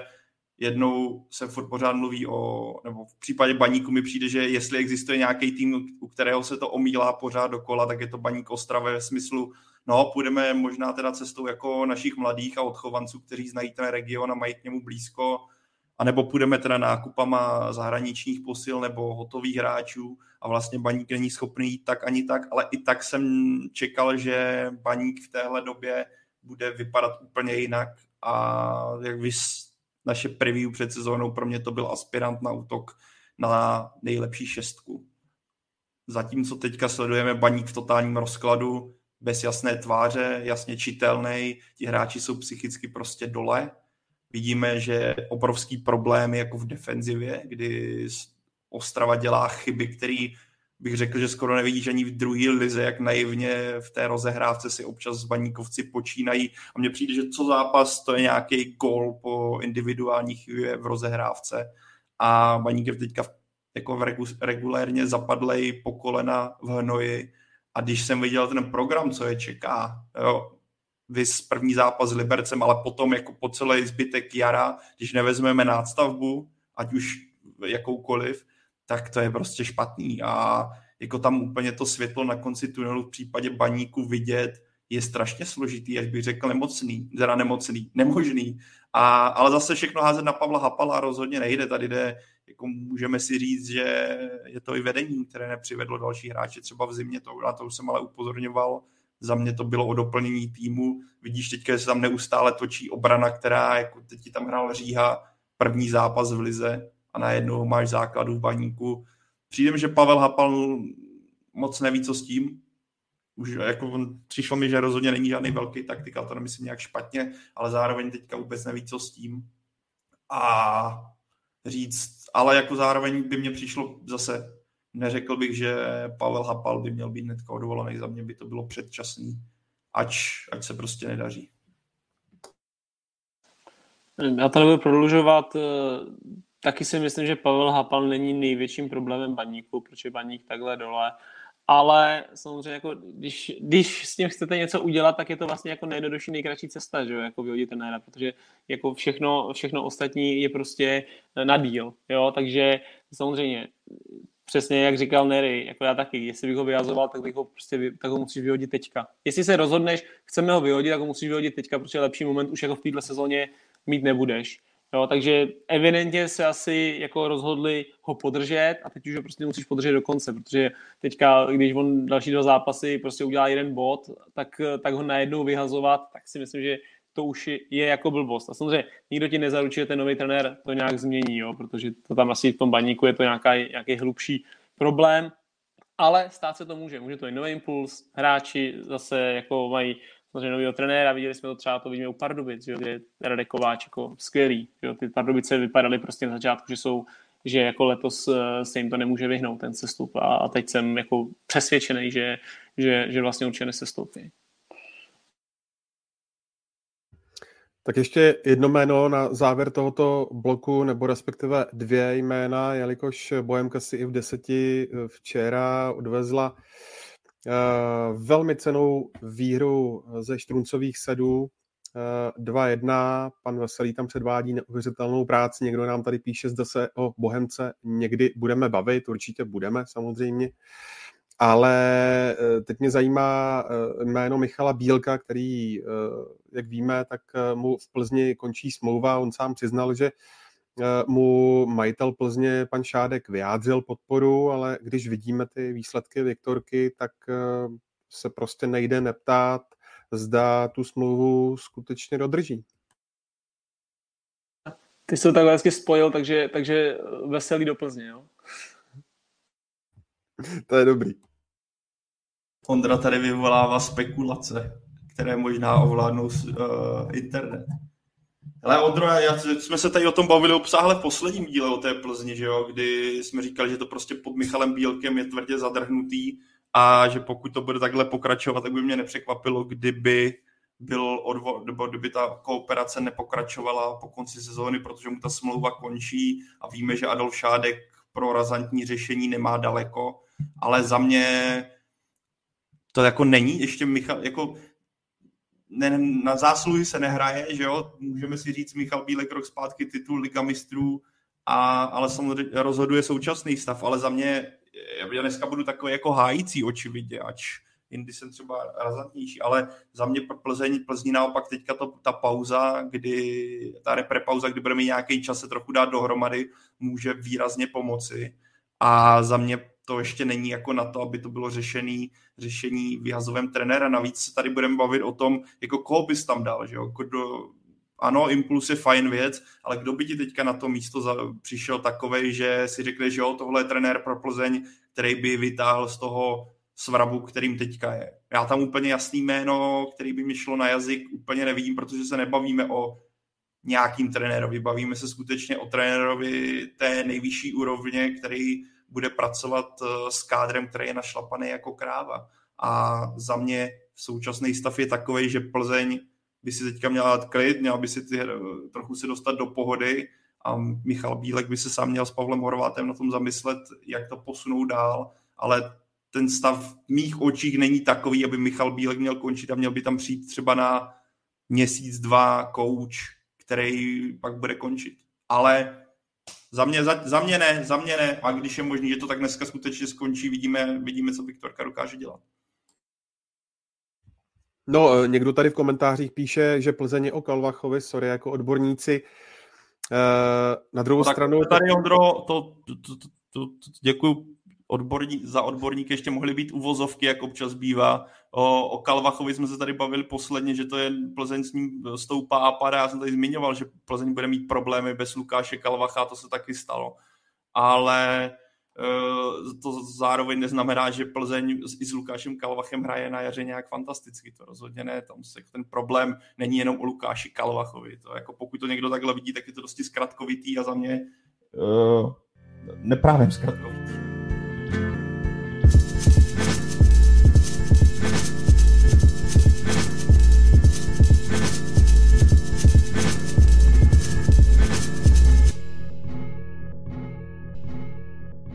Pojďme si dát na závěr ještě eh, jedno téma a sice reprezentaci, protože tu čekají dva duely kvalifikace o mistrovství Evropy. V pátek eh, mm, eh, duel s Polskem, tuším, že vyprodaný a v pondělí pak venkovní utkání v Moldavsku.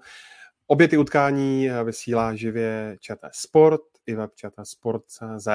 A ještě k tomu boji o titul a záchranu, jak eh, ho podle vás může ovlivnit právě tady ta uh, repre pauza, kluci? Petře.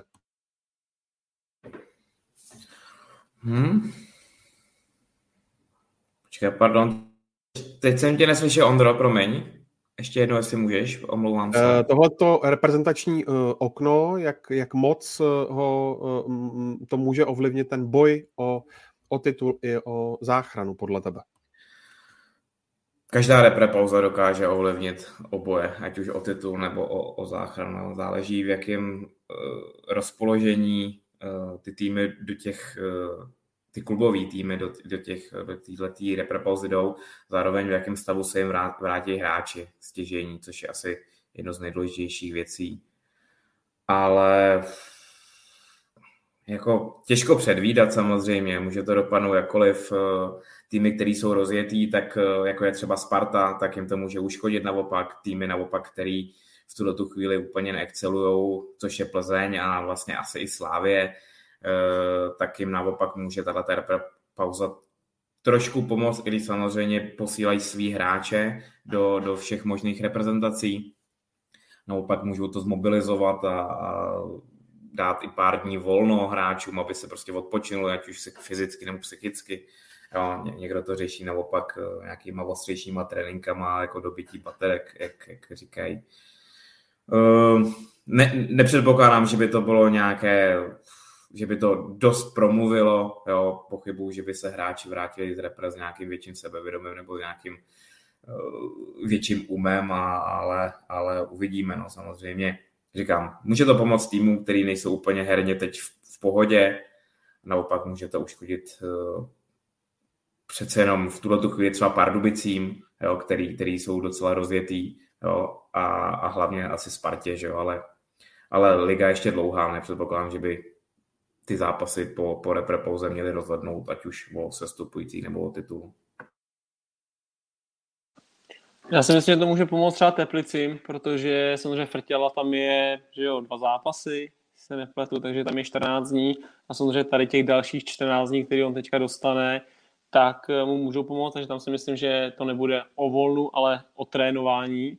Eh, a naopak si, jako, nebo takhle, Plzeň, jestli, protože trošku jako to zatím vypadá, že nám vlastně malinko vypadává z toho boje o titul, možná dřív, než jsme mysleli, že někdo vypadne a jestli jako ta Plzeň se chce k něčemu nakopnout, ještě k tomu, jako tady ty, ty Pražáky honit, tak, jako, tak kdy jindy než teďka v té reprepauze si to jako, jako udělat, jo? Ně, něco jako v tom týmu, aby se trošku něco, něco změnilo. Takže to je na to taky ideální. Naopak si myslím, že i když ta jako repre pauza vlastně odjedou třeba ty Spartani, tak těm to třeba i může jako, jako pomoct, protože vlastně jsou tam kluci, kteří jsou poprvé, je tam vlastně Sadílek, je tam Čvančara, a, a jako zase jim to dobít, jo, já vím, že když hrajete, že jo, nebo hrajete nějaký dobrý zápas a pak třeba se nejde o vás píše nebo ně, něco takového, tady najednou kluci na repre, tak eh, vlastně jako najednou máte o hodně víc energie, o hodně víc, ještě, ještě víc prostě chcete, jako ještě víc chcete makat, ještě víc to chcete dokázat, takže si to, myslím, že to může jako vlejt krev samozřejmě dožil a je tam i hodně slávistů, hrozně jako může být, že jo, eh, může tam dojít k nějakému zranění, což samozřejmě nikomu nepřejeme, ale, ale jako to je taky strašně důležité. Já vím, jak ten Trpšovský vždycky trne prostě, když, když, jedou, když jedou jeho, jeho hráči na repre, jo. Takže, takže tak, ale myslím si, že nejvíc to může pomoct Teplicím teda, abych to vlastně nějak resumíroval. Jenom uh, Folpemu třetí Pražák uh, ještě vole zkouší ze spoda na tu Plzeň, takže ono pozor, jako. Abys na to nezapomněl. Zapomněl jsem na Klokana. Petře, příště tě tady čekám v, v kostýmu Klokana. Jestli ne, jestli, hele, jestli Plzeň, jest, teda jestli Bohemka skončí třetí, tak bys mohl přijít do podcastu v kostýmu Klokana. To bychom se mohli domluvit, hele. Ty seš jako bývalý Bohemák, by si ten kostým určitě zajistil v klubu a to bys mohl. Uh, jako už dneska jsem uvažoval, že bych si vzal dres, ale uh, já to mám u našich, všechny tyhle ty artefakty starý, to doma u sebe nemám. A ale by můžem si... Cože? Vyšel by se do něj ještě? Jako do svýho? Naštěstí jsem měl, uh, dřív si neurčoval velikost drezu, takže jsem měl prostě takové, jako, jako co měli všichni, já nevím, co to bylo Elko nebo Mko a vešel bych se asi, doufám. Ale můžeme se domluvit, eh, můžeme se domluvit i jinak. Jestli Bohemka skončí čtvrtá, tak přijdu do podcastu v, v Klokanovi. Jo, aby to nebylo, že na tu Plzeň je tam přece jenom už velký, velký ná, eh, velká díra, Plzeň má náskok velký, ale když Bohemka skončí před, řekněme asi před Slováckem, čtvrtá, tak přijdu v kostýmu Klokana. Jsi to ty. Tohle si budu pamatovat. A jak člověk nikomu nefadí, tak možná budu přát Bohemce to čtvrtý místo, protože tohle bych chtěl zažít. Jak tady budeš tu hodinu a půl sedět v kostýmu Klokana a budeš v něm povídat. Kluci, eh, k tomu represrazu, který vlastně eh, začíná eh, dneska, Folpy zmínil dvě jména, Lukáše Sadílka a Tomáše Čvančaru, já ještě přidám další nové tváře, kterými jsou David Douděra, Martin Vitík, je tam taky David Jurásek a Matěj Jurásek. Naopak vypadl hm, Patrik Šik, protože ten má opět zdravotní problémy, ale obecně, eh, jak se vám ta nominace Jaroslava Šelhavého líbí a tady ještě hm, přečtu jeden komentář, jak si vysvětlujete, že ta nominace poprvé za Šelhavého reaguje na aktuální formu a není jako obvykle skládána dle toho, jak se hráčům dařilo dva roky zpátky, kluci. Pájo. Hele, na tuhle otázku, tu druhou, nedokážu ti odpovědět. Já ne, nevím na základě čeho se trenér rozhodl teďka udělat tenhle eh, řez, ale za mě to přichází ve správnou chvíli, je tady nějaká kvalifikace, nový cyklus, takže v mých očích už nastal čas a kdy, kdy jindy, respektive řekl bych to takhle, kdyby tam nebyly některé jména, které se tady kluci zmínili, tak už by to bylo skutečně napováženo, ať už je to David Jurásek, můžeme se bavit o Spartě, která má fantastickou formu a víme, jak obecně reprezentace funguje na takových těch souhrách s týmu a automatizmy, kdy dokáže z toho vytěžit víc, než by, kdybys tam nasázel těch 11 individualit z klubů. Takže tohle si myslím, že na tomhle Jaroslav Šilhavý může určitě stavět. Ale obecně, když jsem si tu nominaci projížděl, tak vlastně mě tam nechybí žádný jméno, nebo ve smyslu nenapadá mě jméno, že bych si řekl, hele, proč tam je, respektive proč tam není. Můžeme, jako jo, Ondřej Kolář ze Slávie si dokážu představit, že by tam třeba mohl být místo Jindřicha Staňka, ale to je jako, řekněme, detail. Často se rozebíral Matěj Jurásek, který v Lize toho nemá moc odehráno a víceméně střídá nebo nemá tu pevnou pozici v základní jedenáctce sešívaných.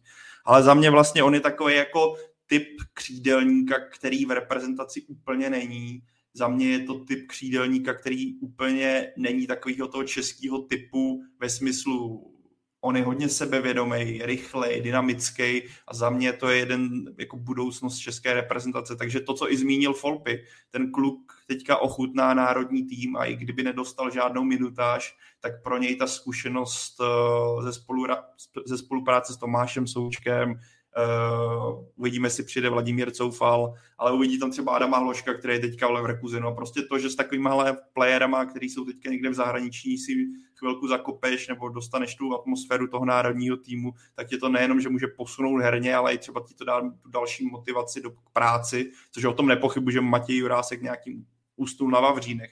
Ale je to vždycky cený tohle okusit. A za, takže já v tomhle vidím jako smysl celkem dobrý a za mě naprosto v pohodě. Jako takovou, takovou nominaci, kdy bych vlastně nevyčetl vůbec nic. Už asi jsme nějaký čas neměli, ale jsem za to rád. Já vlastně si to teď jako projíždím tu nominaci a celkově a jako jsou tam dvě jména, u kterých, ale tak ty má, Pavel zmiňoval, u Matěje Juráska, vlastně asi i u Douděry jsem byl jako mírně zaskočený, že, že, že se do, nomine, do nominace dostal ale asi, asi na to nemá smysl nic moc říkat, jako tak zápasy ukážou. Hned první zápas s Polákama je vlastně jakoby mm, jeden z těch důležitějších, hrajeme s nima doma, jo, bude to asi tým, se kterým budeme hrát o první místo, ale co tak koukám, tak prostě jsou tam hráči, kteří pevně hrajou až na Matěje Juráska ve svých klubech, nebo prostě mají velkou minutáž, Jo, kritika se hodně snášela vždycky na Alexe Krále, ale co jsem si projížděl, tak eh, v Šelke nastupuje teď eh, v každém zápase v základní sestavě. Jo, má velkou minutáž, Šelke se relativně celkem zvedá.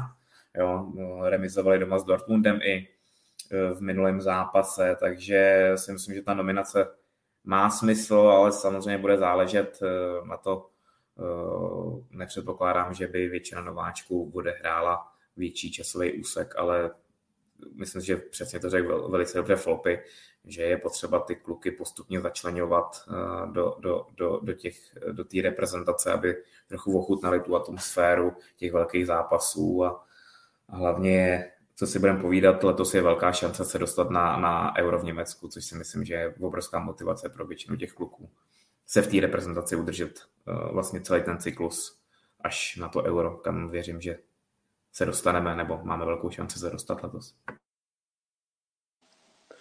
Taky přesně jsem se zastavil na, na těma dvěma jménama, vlastně Doudira a, a Mladý Jurásek, ale vlastně napřed jsem se nad tím zastavil, ale pak jsem to vlastně jako pochopil, když jsem se nad tím zamyslel trošku o 10 vteřin díl, protože prostě Douděra jako pravý obránce, no, tak jako nemáme, že jo, teďka pravý obránce, když, když pomineme Láďu Soufala, tak, tak prostě není a já tam jako Douděru třeba uvidím radši než, než Aleše Matiu, který tam jezdí v podstatě mi přijde jako roky a já teda nechci být krutý, ale nepamatuju si, že by někdy jako odehrál nějak, nějaký super part, jo, někdy. Takže, takže jako Douděra bych řekl postově prostě mezi slepými jednooký král a, a Jurásek, mladý Jurásek, to mi vlastně přijde fajn, protože jo, nepředpokládám, že by nějaký zápas nastoupil od začátku, ale úplně krásně si dokážu představit ten scénář, jak prostě s Polákama 15 minut do konce, 20 minut do konce, nedej bože třeba, jo, prohráváme o gol a, a přesně potřebuješ tady takovýhle hráče, který, eh, který ti tam půjde a to je přesně prostě Jurásy. Viděli jsme ho přesně do toho zápasu, kdy hrála ta Slávě s tou Plzní, jo, kdy tam šel za remizivého stavu nebo za stavu, který nebude příznivý a on těchto těch 20 minut dokáže využít, takže jako tohle si myslím, že je i scénář, se kterým pan jako Šilhavý tam, tam se svými asistentama jako počítají a pro toho v podstatě jako třeba berou jo, na, na, na tyhle situace. Nepředpokládám, že by, že by jako hrál 90 minut. A víc u, u Douděry máš i tu možnost, že může klidně alternovat na křídle. On jako těma jeho schopnostma ofenzivníma eh, to nabízí trenéru Šilhavému zase trošku jiné možnosti, třeba hrát dva defenzivní na pravé straně, že jo, nebo křídlo používat uh, defenzivnějšího charakteru. Uvidíme jako pořádku. Kluci Polsko a Moldavsko, eh, za Polsko si se dá očekávat příjezd Roberta Levandovského, navíc Poláky povede nově bývalý trenér Portugalska Fernando Santuš, Kolik si myslíte, že eh, z toho česká reprezentace udělá bodů? Z tohoto reprezentačního okénka? Hele, cokoliv po čtyři by bylo obrovský zklamání. Eh, a ideál by bylo šest, protože pokud se podíváme na Poláky, tak to není tým, který by měl být nepřekonatelnou překážkou pro národní celek. Není to Francie, není to Anglie, není to Španělsko, tedy tým, na který se koukáme zatím ze spoda, říkáme si, jo, bylo by fajn zase jednou dosahovat podobných, eh, pod podobné úrovně a měřit se s těmi, těmito giganty na férovku, to asi zatím není na místě, ale Poláci, když si projdeš ten kádr, tak ano, jsou tam, řekněme, některá jména, které, nebo je tam více hráčů, kteří mají tu zahraniční zkušenost, kteří hrají v lepších ligách, ale že by to byl tým, kterého by měl, ke kterému by měl mít národní tým přehnaný respekt, tak rozhodně ne. Za mě je to vyrovnaný, vyrovnaný soupeř, který si dá klidně porazit. A když se bude hrát doma ještě první utkání té kvalifikační, kvalifikačního uh, cyklu, tak jako remíza minimálně by měla, měla být cílem a cokoliv, a prohra by byla za mě v tomhle případě zklamání. O Moldavsku se vůbec nebavme, tady jako cokoliv jiného než tři body by bylo jako obrovská facka. Já teda se nebudu tak optimistický jako Pavel, pro mě, jako, že cokoliv jiného než čtyři body je jako zklamání, jo, protože furt v mých očích jako Poláci jsou dál, prostě když se, když se kouknu na ty hráče, co má, koukneme se na to, že byli na mistrovství světa, postoupili tam ze skupiny, jo, tak eh, jako já budu příjemně překvapený, když, eh, když eh, tady s Polákama vlastně, že jo, to bude překvapení, pro mě bude překvapení, když vyhrajem a jako i vlastně mírný překvapení pro mě bude, když, když získáme remízu, protože Poláci furt jako pro mě jsou, jsou prostě lepší, než, než jsme my. Momentálně i ta jako nastupující generace tak eh, když na si tam měli hodně mladých kluků, jo, kteří sice tam tak dobře nehráli, ti mladíci, ale jako mají v dobrých týmech, v dobrých ligách, takže pro mě jako Poláci, když na ty jména, tak jsou dál než my, takže si myslím, že čtyři body by byly jako super. Já si nemá smysl nic moc zadávat. No. Jako věřím v šest, protože domácí zápasy náš národák hrát umí i proti daleko větším favoritům, což jsme viděli, eh, co jsme viděli před rokem se Španělama, se Švýcarama. Ale říkám, Poláci jsou, jako souhlasím s Volpem, myslím, že jsou dál než my pořád, jo, i když, i když na těch, eh, i když na mistrovství světa celkem mně přijdou vždycky takový tým, že oni projedou tu kvalifikaci jako řekněme lehkostí, ale co si je pamatuju z posledních velkých akcí, ať už to bylo mistrovství světa nebo mistrovství Evropy, tak tam nikdy nepředvedli nic moc jako světového. Jo, tak nějak jako vypadávali ve skupinách většinou. Jo, za mě většina těch týmů, tak samozřejmě už tam větší kvalita na těch uh, akcích. Jo, tak jakmile, jakmile eliminují Roberta Lewandowského, tak tam není nikdo, kdo by prostě byl tak nebezpečný. Jasně mají Milika v útoku, mají z Jelenského vynikající hrajícího teď v Neapoli. Jo, jako furt, ty, furt ten tým je dál, dál než náš, ale uh, úplně bych nezatracoval náš tým. Věřím, věřím, že jsme schopni je i porazit, ale čtyři body by měla být, nebo tři body by měla být určitá povinnost. Cokoliv nad to by asi byl jako příjemný, příjemný, příjemný překvapení.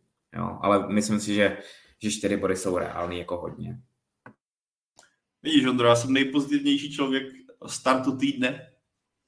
Jsem takový dan nekonečný fotbalového podcastu dnešního. Ještě už mě chybí jenom tygři a praskavky. No, tak úplně poslední věc, kluci. Ehm, když se ještě podíváme na tu kvalifikační skupinu E, ve které se český tým nachází, máme tam ještě Albány a Fajerské ostrovy s tím, že tedy Jaroslav Šelhavý dostal tu důvěru ehm, pokračovat v započaté práci. Ehm, příští rok nás čeká velice, velice dostupné euro, jak říkal Petr Vedle v Německu, 24 týmů, tak je ten postup pro vás naprostou povinností, Zdeňku? No je, no, asi, asi, asi by měl být, protože já teda musím říct, že asi nejsem zastánce uh, tady toho rozšiřování těch, těch závěrečných turnajů. Mě, pro mě prostě euro vždycky bylo tak, eh, tak jak se pamatujeme, to bylo tenkrát v tom Portugalsku a tak, prostě máš čtyři skupiny a, a 16 týmů a, a jedeš a rovnou jedeš čtvrtfinále, semifinále a tak. Takže nejsem toho zastáncem, ale samozřejmě jako je to větší šance pro takový ty jako střední země, jako, jako jsme třeba my, tak, eh, tak se tam dostat. Takže jako si myslím, že cokoliv jiného, než vlastně kvalifikovat se na euro, bude, bude neúspěch. Souhlas, jako tam, promiň Pájo, ale tam jako si myslím, že není o čem se bavit, jako tam jakékoliv jiný výsledek než postup je vlastně jako obrovský zklamání a, a, a nedokážu si představit, že bychom z této skupiny nepostoupili tak, jako ta skupina, hele, to nevím, co by se muselo stát, aby se z ní nepostoupilo. Uh, to, to je bylo na okamžitou rezignaci trenéra a, a mnohem horší, horší věci. Tohle, tohle jako ta, ten los k nám byl, nebo k Česku byl tak přívětivý, že to jinak nejde. Ale jak říká Folpy, to říkal dobrou věc, ať už je to mistrovství Evropy, nebo teďka vidíme, co bude na další mistrovství světa, kdy se schválil ten systém, kdy bude skoro dvakrát zápasu víc, než bylo na mistrovství světa v Kataru a to prodlouží si celý ten šampionát. To už z toho se stávají takový ty turnaje celého kontinentu, respektive celého světa, taková ta exkluzivita, která byla dřív, která vlastně i evokovala, že se tam střetnou ti nejlepší z nejlepších, pomalu a jistě mizí a je to jenom z toho důvodu kvůli penězům a kvůli tomu, aby aby ti daný, daní jedinci v čele těch organizací byli zvoleni, zejména u pana Infantína a celého jednání FIFA je to do očí bíjící, ale tak bohužel, bohužel, tak to je tak, a tak to bude, na tom se asi nic v brzké době nezmění. Já teď jsem si otevřel ty skupiny, jak vlastně jsou, jo, a když to vidím, tak my máme fakt jako jednoznačně nejjednodušší tu skupinu. Jo, ale jo, jednoznačně. Je, no. Prostě já, ty možná jako to No ne, prostě máme nejjednodušší, jako jo, a ještě tam máme těch týmů pět, takže, takže nejdeme z těch šesti, že jo, a, a vlastně tady se kouknu, že na nějaký té třetí pozici, jako ten třetí favorit, tak jsou týmy, jako je třeba Rakousko, jo, a, a, a takový, takovýhle týmy a my tam prostě máme jako Moldávy, jo, a máme tam, že jo, máme tam eh, prostě tady ty, tady ty trpaslíky, takže Albánie, no, Fajerský ostrovy, takže to je prostě že jo, jako jednoznačný, ta skupina fakt, Losk nám byl extrémně přívětivý. Přejeme si postup, jak do toho vstoupíme, do té kvalifikace, tak to si zhodnotíme a nejenom to, příštím vydání Fotbal Focus podcastu a já mm, za celý dnešní díl moc děkuji jak eh, Pavlovi, tak Petrovi, tak eh, Zdeňkovi. Díky moc, kluci, za vaše komentáře a za váš čas.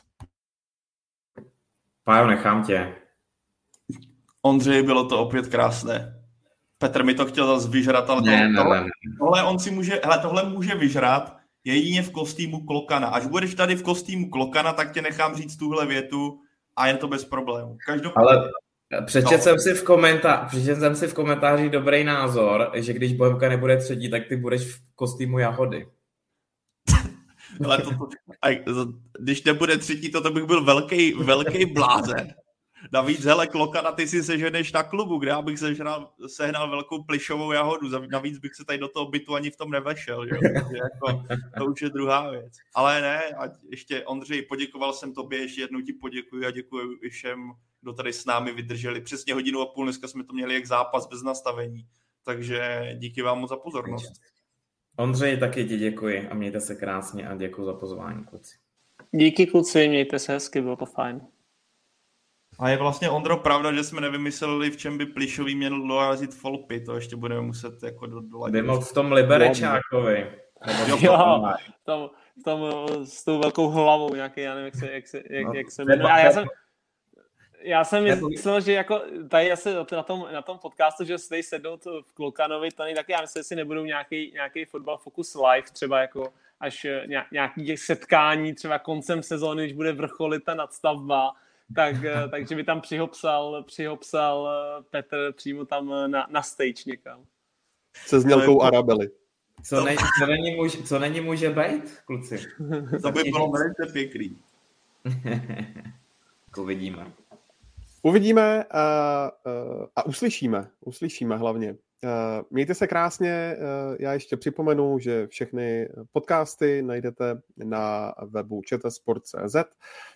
My se na vás budeme těšit eh, zase příští týden a ještě jednou připomínám přenosy ČT Sport eh, jak s Polskem v pátek, tak s Moldavskem v pondělí a v pondělí ještě navíc eh, přípravné utkání 21.